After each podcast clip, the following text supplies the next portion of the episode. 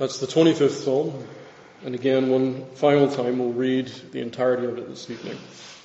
And so hear now once again the word of our God. A Psalm of David.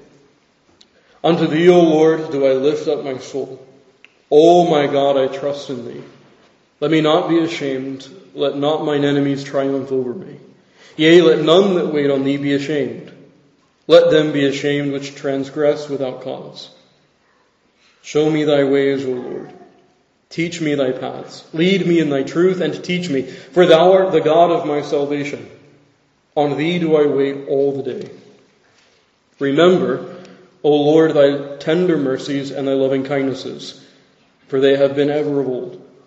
Remember not the sins of my youth, nor my transgressions. According to thy mercy, remember thou me, for thy goodness' sake, O Lord. Good and upright is the Lord. Therefore will he teach sinners in the way. The meek will he guide in judgment, and the meek will he teach his way. All the paths of the Lord are mercy and truth unto such as keep his covenant and his testimonies. For thy name's sake, O Lord, pardon mine iniquity, for it is great. What man is he that feareth the Lord? Him shall he teach in the way that he shall choose. His soul shall dwell at ease, and his seed shall inherit the earth. The secret of the Lord is with them that fear him, and he will show them his covenant. Mine eyes are ever toward the Lord, for he shall pluck my feet out of the net. Turn thee unto me, and have mercy upon me, for I am desolate and afflicted. The troubles of my heart are enlarged. O bring thou me out of my distresses. Look upon my affliction and my pain, and forgive all my sins. Consider mine enemies, for they are many, and they that hate me with cruel hatred. O keep my soul and deliver me. Let me not be ashamed, for I put my trust in thee. Let integrity and uprightness preserve me, for I wait on thee. Redeem Israel, O God, out of all his troubles. Thus far the reading of God's word, and may he richly bless it to us this evening.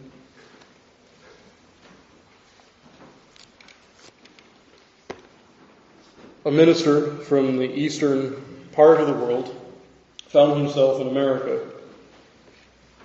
And as a number of American ministers were discussing, as they are wont to do, the state of the church in the West, it became very apparent that this man from the East was silent. And so one of the ministers, the American ministers, turned to him and asked a very basic question. What is your assessment of the church in the West? What is your assessment of the biggest difficulty, the greatest problem the church faces here? The man turned to him and said just this. He said, your Christianity is miles wide, but inches deep. Your religion, your Christianity is miles wide, but inches deep. You see, friend, he was getting at a very basic point, wasn't he? That in the West we have so many privileges, and the reality is so many know so much of the Scriptures, at least in comparison to generations even before the Reformation. We live in a privileged place. But his assessment, this Eastern minister, is cutting, isn't it? We know so much, have access to so much, and yet we are but inches in depth. Inches in depth with regard to our experience of the truths that we know. Inches in depth when it comes to what it is defined in the Scriptures as walking with God according to the power of godliness. Inches. You see, friend, as we come to this psalm, it's important for us to remember that we come to a man whose piety was not miles wide only. He was a man who walked closely with the Lord. There was a depth to his walk. But before we actually come to our text, I'll just make a further statement. After hearing that man's assessment of the things that really face the church in the West today, it struck me that often you'll have folks say much about their desire to know about God. And so we're elated, aren't we, when we hear the seminarian saying, or the student going into a theological college saying, I desire to know more about God. And certainly I was elated whenever I would hear the drug and alcohol addict coming to me saying, I long to know more about God. You see, friend, I've never really encountered with any great regularity somebody saying, I want to know God. Not, I want to know about God or about the things of God, but I want to know God himself. I want that kind of depth that we are so clearly lacking here. And so, friend, I'm not terribly impressed anymore when somebody comes up to me telling me that they want to know more about God. We need depth. And as we look at Psalm 25 this evening, that's precisely what we find. We find depth because, in part, as we've said before, this is a primer on basic piety. This is really an acrostic that's coming to us to instruct us on the fundamentals of life with God. And it's striking, isn't it, that as the psalm comes to it, it comes to us through the crucible of affliction. The fundamentals, in other words, that the psalmist brings to our attention here, he does so only as they've been fired in the furnace. And so, friend, as we look at this text, and as we have been for some time, we're looking at a man who is melted. Melted in the sense that all of the furnishings, all of the trappings have been melted away, and all that is left is the real metal of the soul. And so, friend, it's fitting for us to ask that question. Well, then what really remains? What remains after affliction, as it were, stripped the man bare? Well, we've looked at that very question these past two meetings now. We've looked at verse 14 as the center of this psalm, and we've seen here that there is a recipient to this special thing that the psalmist has in view. What he terms here, the secret of the Lord. We thought of that last midweek. This morning we took up the subject of the message itself, the covenant or the secret that's revealed. And then this evening we take up that last piece, the manner in which this thing, this fundamental thing that the psalmist has in view, is revealed to his soul. And so as we do so, friend, I'd invite you to look back with me at the 14th verse, our principal text. The secret of the Lord is with them that fear him, and he will show them his covenant. Now, as we look at the text, that first line tells us that there is a secret that the Lord possesses. The word in the original is not very surprising to us. It's translated in Job, hast thou heard the secret of God? It's the self-same word in our text. But later on in Job, the translators rightfully move away from that idea and come into another. The same word is translated in this way. Job says, all my inward friends abhorred me. In Psalm 64, the same word is used to describe secret counsel. The secret counsel of the wicked in that particular passage. The idea behind the word is very simple, but in many ways it doesn't necessarily align one-to-one with our own word, secret. The sense is that the Lord has intimate counsel. He pulls, as it were, these ones who fear him close to himself. The sense in the original is just this, that the Lord here shares something in confidence.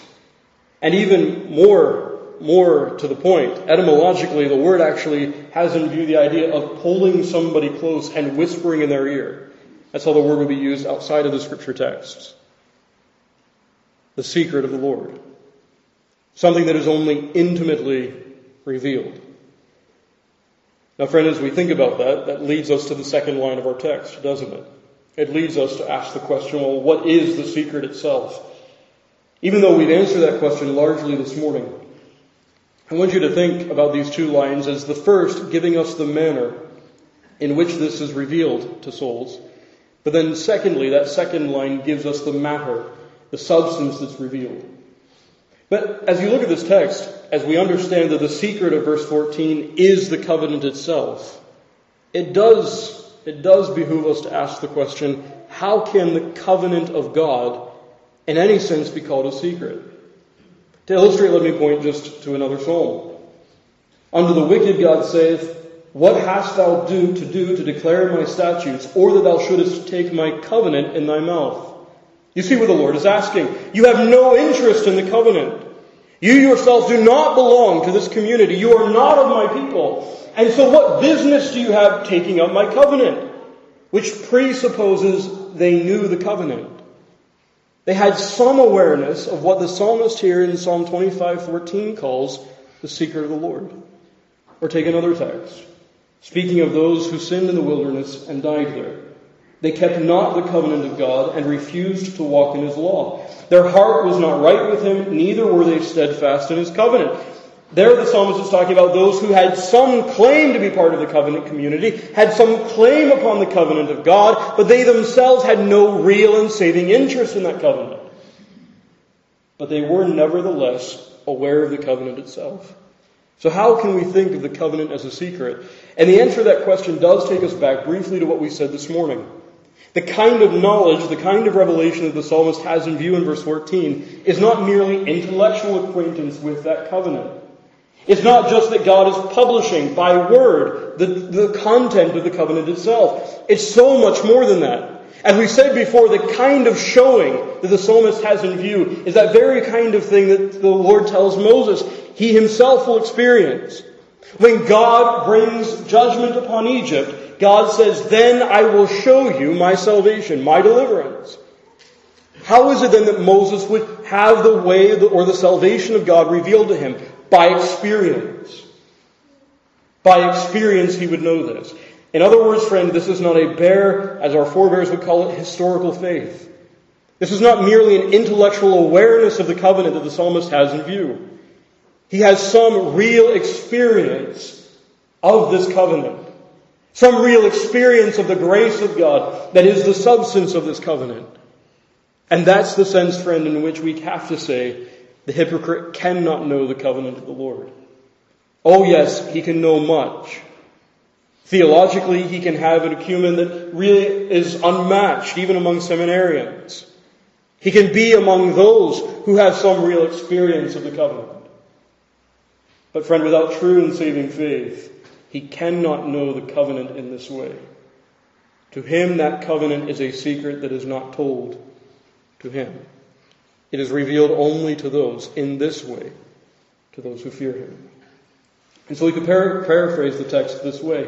The Lord reveals his secret to those who fear him. To them, the covenant is revealed in intimacy, the sense behind the word secret, as with inward or special friends, as shared in confidence, in love. As we look at the 14th verse, then, it's important for me to tell you that this is a permissory text. In other words, the Lord here is giving us, through the penman, the inspired penman, a promise. He says here, the secret of the Lord is with them that fear him, and he will show them his covenant. They will have some experience of this. But friend, I want you to understand that the whole point of this text, in fact, really one of the main points of the entire psalm is just this. That knowledge comes through that intimate communion that is described for us in the first line of verse 14. It comes to those who are the Lord's friends, those who are in real and vital communion with him. And that's our theme this evening. That is just this, that covenant knowledge is conveyed through intimate communion with God. Covenant knowledge is conveyed through intimate communion with God. And as we look at this text, I want us to see, friend, first of all, that underlying this is a very basic principle that you and I know well. And that is that really a relationship, any kind of relationship, is predicated on some kind of knowledge. And as we look at Psalm 25 briefly in its entirety, we'll see that very selfsame thing. Here we find a man as he stands as one who fears God, one to whom this promise belongs in verse 14. We find that he knows things. He knows something about himself, he knows something about his God, and he knows something about that communion which he enjoys with God. And those really are our three headings this evening. And so we take up, first of all, his knowledge of self. His knowledge of self. How does the psalmist see himself? That's really, friend, a perennial question. As we come to this psalm time and again, as we sing it in worship, as we approach it in our own private devotion and family worship. That should be the question, shouldn't it? To whom is this revealed? Well, it's to the one who fears the Lord. But as Psalm 25 describes for us the one who fears the Lord, we need to ask ourselves the question, well, how does he see himself then? How does this one see himself, to whom the seeker of the Lord will be revealed? And first, as you look at the psalm, you'll notice that the psalmist describes himself in several places. Verses 8 and 9. In the 8th verse, including himself, he describes himself as a sinner. In the next verse, as he meditates, he speaks then of the meek. Verses 2 and 21, he describes himself as one who trusts the Lord. And verse 14, implicitly, the psalmist describes himself as one who fears God. In other words, friend, what you have here is a man who reflects upon himself carefully. And here's the result of his careful reflection. He is a compound of sin and of grace. He is at once a sinner and also one who is really meek, one who really trusts and fears the Lord. That's the reflection of the psalmist. That's how he sees himself. That's the knowledge that he has as one who stands in communion with God. And friend, the principle that we can derive from this is very basic, isn't it? That Christians are promised a spiritual acquaintance with themselves. That too is part of our communion with God. We will know ourselves spiritually, and by that I mean accurately. And so, friend, as you look at this, we're supposed to understand that this is an integral part of our communion. The psalmist, as he's writing under inspiration, sets before us this paradigm in which the man, even as he goes to God, reflects upon himself, and these are really his reflections. He is a compound of sin and a compound of grace. Now take that first point. He describes himself as a sinner. Now friend, as we've looked at this psalm, and as you recall our comments over the midweek, remember that the psalmist, he's not flippant, and he's not superficial as he thinks about indwelling sin. He thinks, of course, about the duration of sin. He talks there, of course, about the reality that his sins and his faults of youth testify to a lifelong testimony of sin. A life filled with sin, really, from start to finish. That's its duration. Then he even comes to its magnitude. He describes in verse 11 the greatness of his sin. And then you have also the aggravation of that sin. We find here a man who has not only sinned as one in Adam, as one under the covenant of works, but we find a man who has sinned even against covenant love, covenant means, covenant grace. Now friend, as we look at this psalmist and we see that he's touched by this reflection, we should note, as I've just said, he does not reflect upon his indwelling sin flippantly or superficially. This is something that really does grip his heart. And friend, as you read throughout the scriptures, this is simply part and parcel of basic and biblical piety. Take Jude. Christians are described there as those who hate the garment spotted by the flesh. They hate the garment spotted by the flesh. Or take the apostles' example. I know that in me, that is in my flesh, dwelleth no good thing. And as you come to the end of Romans 7, you find a man who it's very hard for us to read without thinking of clenched teeth. He's really pained and really burdened by the sense of this indwelling corruption. Yes, he's a man with hope. He turns to Christ. But as he reflects upon his sin, he's affected. And deeply so. And then, friend, of course, Christians are called to mortify their members, to kill sin. And friend, that's really the idea behind mortifying. To kill it. Not to make a treaty with it. Not to draw a wide circumference around it. But really to kill it. To take out your dagger and to kill it dead. That's what the apostle commands Christians to do, which of necessity flows from the heart. But even, friend, as the Christian reflects upon these things, it's important to note, as I've just said, he sees himself as a sinner, obviously, but he also sees himself as one who is, by God's grace, subdued to the Lord. He's not just a sinner. That's not the only thing that he sees here. He describes himself as one who is meek. And friend, the sense of that meekness is the very thing that we sing and read in Psalm 131. When the psalmist describes himself as meek, here's what he's saying. He cries to the Lord, "Lord, my heart is not haughty, nor mine eyes lofty." His pride, in other words, has been broken. That's how he sees himself. He sees that God, by his grace, has done a real work to cut out his pride. But it's even more than that, isn't it? You see here a man who can say, "I delight in the law of God after the inward man." He's a man who longs for the Lord to teach him his ways. That is, to really incline him toward obedience. He's a man, in other words, as he looks at himself, he certainly sees indwelling sin. But he also sees that work of grace that does subdue him, cause him to be humble before the Lord, cause him to be one who's numbered among those who trust and who fear the Lord. The psalmist sees both. And friends, as we look at this text, it's important to understand that all that we have here is the very thing that we just read from Romans 7. The apostle says, "I delight in the law of God after the inward man." There's the operative grace of God. "But I see another law in my members, warring against the law of my mind and bringing me into captivity to the law of sin, which is in my members." The point that the apostle is making is the very self-same thing. Very self-same thing that you have in Psalm 25.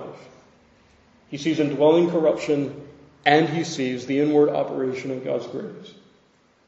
And friend, all that we have here then is a picture of a man who, as Luther called him, he is simul ustes et peccatore, simultaneously justified and a sinner.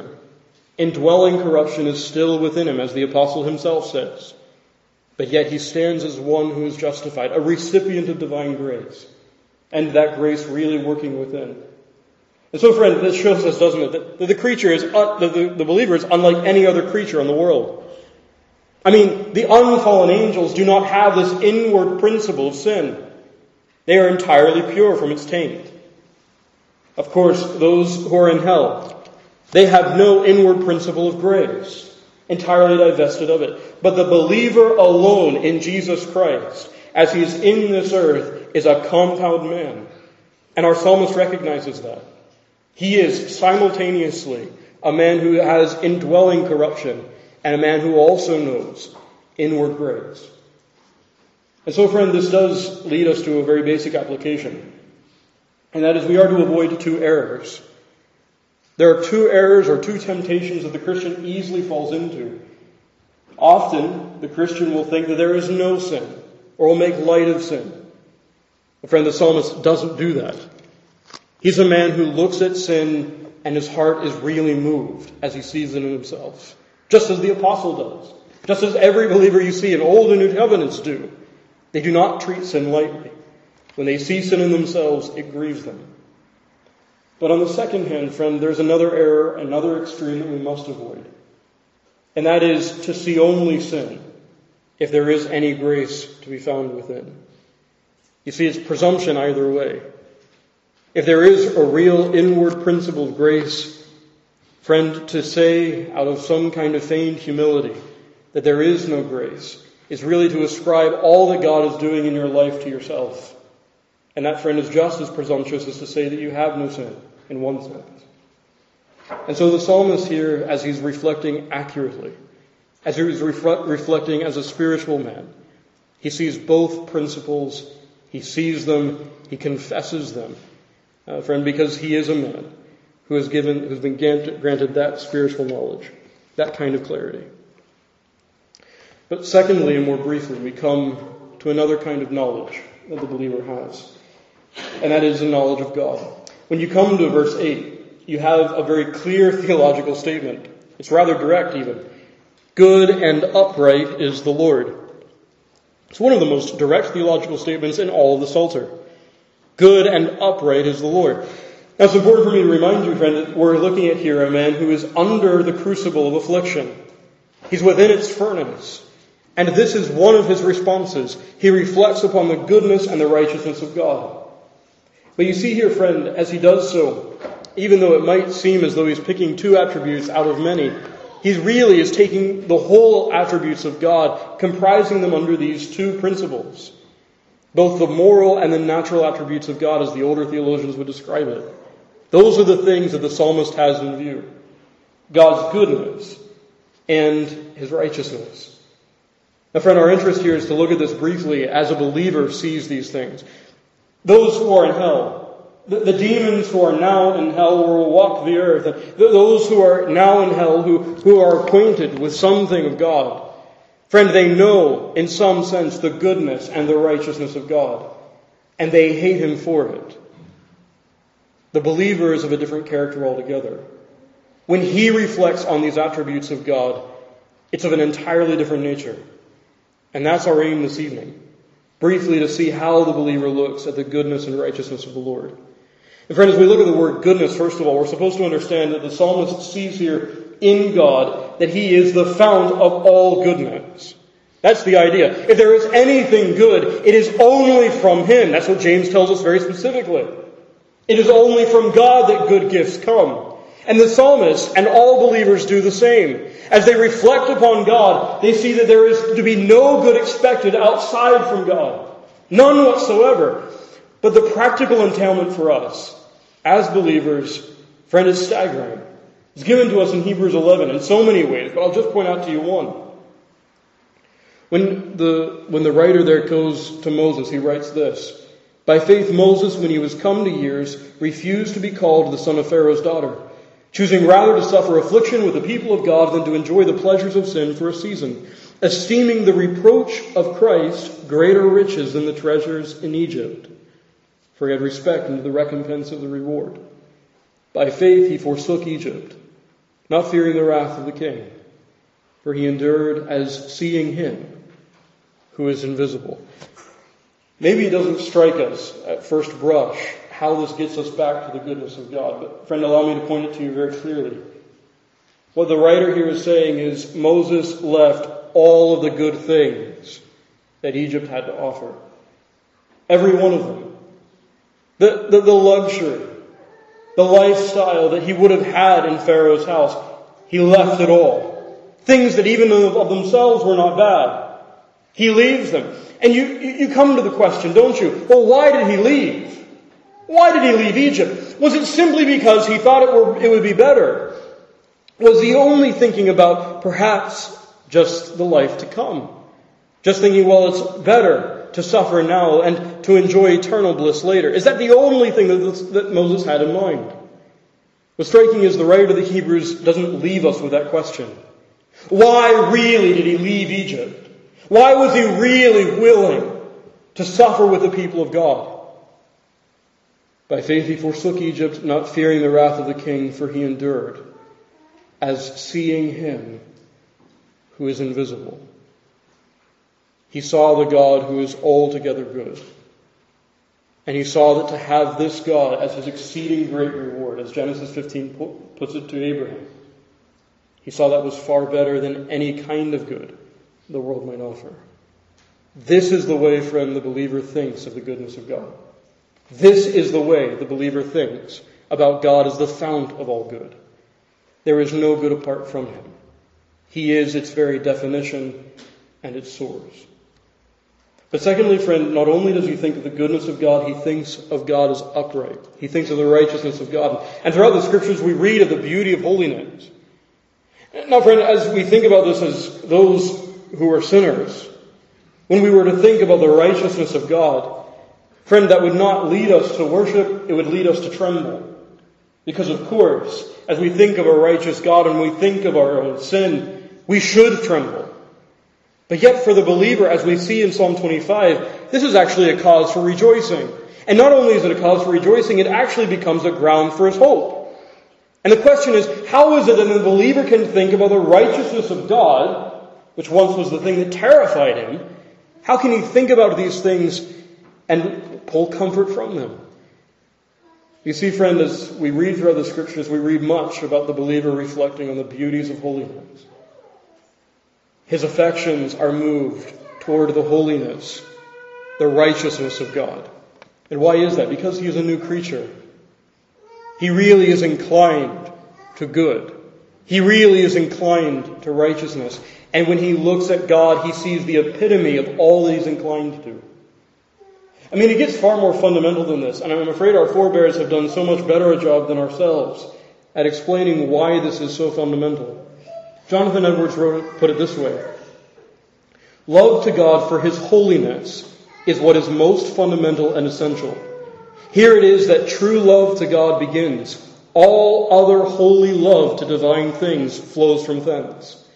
Thomas Shepard before him wrote, "To the right closing with Christ's person, this is also required. To taste the bitterness of sin is the greatest evil. Else a man will never close with Christ, for his holiness in him and from him as the greatest good. That which makes the Lord amiable is his holiness." In other words, friend, what you have here is a man whose appetite is radically changed. And so as he looks at God, and friend, as he looks at Christ, and he sees the white, hot holiness, the blemishless righteousness, friend, his heart goes out. His affections are warmed. These things that might have terrified him before are really the catalyst for his praise. Friend, that's the believer as he reflects on the righteousness of God. These things allure him to God.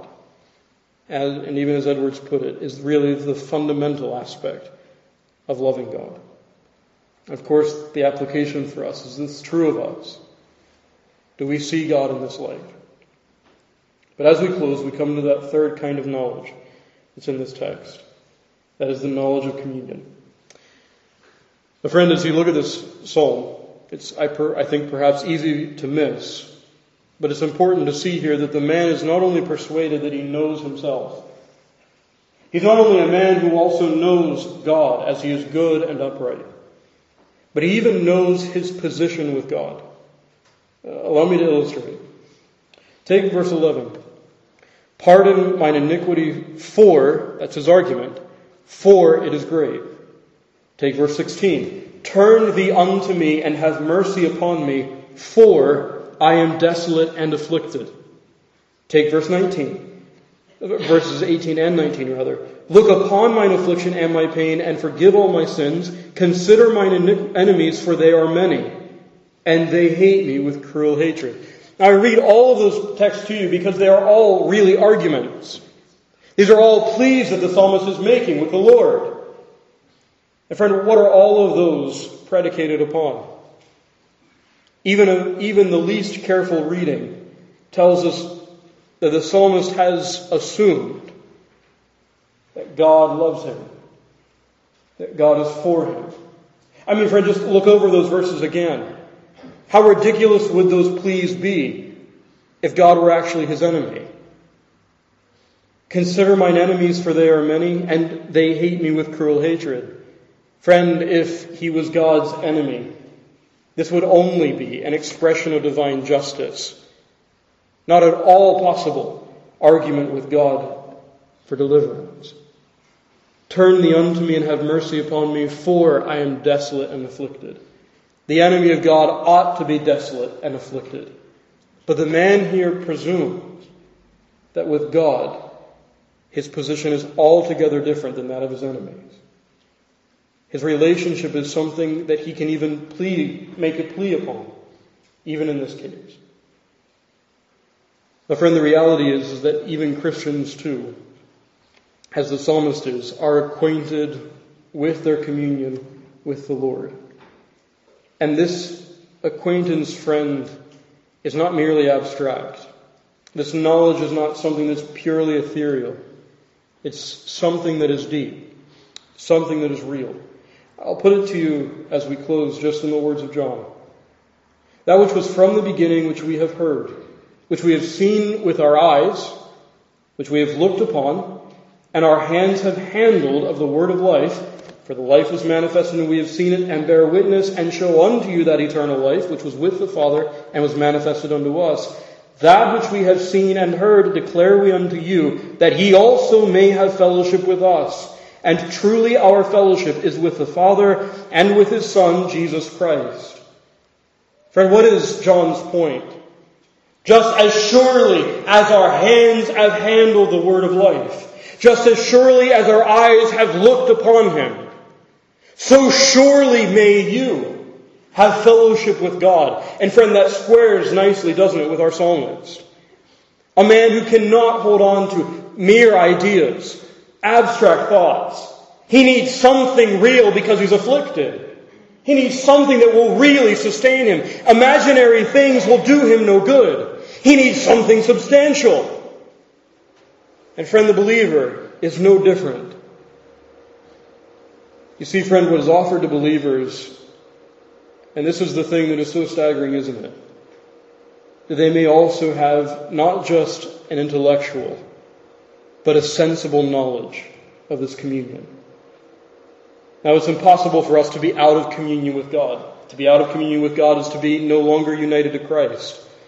And so, of course, it's impossible then for us to be out of communion with God, regardless of how people speak these days. But it is possible for our sense of it to wax and to wane. And oh, friend, I've thought about this much, but as you think about our forebears, it brings us back to how we began. We speak about the sense of communion with God in ways that our forebears would never dream. And here's what I mean by that. Friend, if some of our heroes in the faith were to hear Reformed men talk about what godliness is, talk about what communion with God is, I really do believe at first, out of shock, they would laugh and then they would weep. Because here is what we often hear. There is no difference between knowledge about God and knowing God himself. There's no difference really between theological acumen and actually knowing what it is to be reconciled to God. There's no real difference between intellectual knowledge and experiential. Friend, our psalmist doesn't know that kind of religion. Our psalmist doesn't know that kind of faith that is purely intellectual. He knows God, friend, by experience. He knows God really and truly, and as concretely as the Apostle John brings it to us. He walks closely with the Lord. And friend, I think most of us would stagger when we would hear of how our forebears knew the Lord, walked with him intimately, walked with him carefully and closely in prayer, under the light of the Word of God, in corporate worship. It would stagger us, I think. But friend, this is precisely what the psalmist holds out to us. A real and experiential acquaintance of his communion with the Lord. So much so that even under affliction, he can call upon and draw down upon him. And so, friend, I leave you just with this. The question that we have to ask is, how can a man like this be so bold as we have here in our text? Yes, we understand that he knows himself. We know that he knows his God and he has some knowledge of communion. But how do we really, well, how can we explain the boldness, the peremptoriness of his suits here? It comes to us in verses 20 and 21. The psalmist prays, "Let me not be ashamed, for I put my trust in thee. Let integrity and uprightness preserve me, for I wait on thee." Friend, if you desire greater intimacy and knowledge in your communion with the Lord, friend, that is your only plea. The psalmist knew these things and hoped to know them greater only because he was one who looked to Christ by faith. That is his argument. Let me not be ashamed, for I put my trust in thee. And friend, I remind you, the 14th verse then is a promise. That knowledge, that intimacy that's in that text is promised to all who do look to Christ by faith. And the condition there is not the degree of faith. It is merely the faith itself. A mustard seed will do. And so, friend, seek it. Seek the very thing that you have in this text. Not a Christianity that is miles wide but inches in depth, but a real and a deeper knowledge of self, of God, and of communion with him as he offers it to us in Christ. Amen. We'll close by taking up our psalters once more and turning now to Psalm 25. Psalm 25.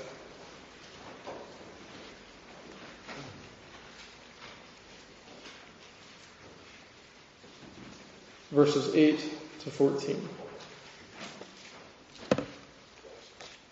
As we've meditated on this already, I won't read nor make a comment on it other than to indicate an account that you and I know are quite well aware.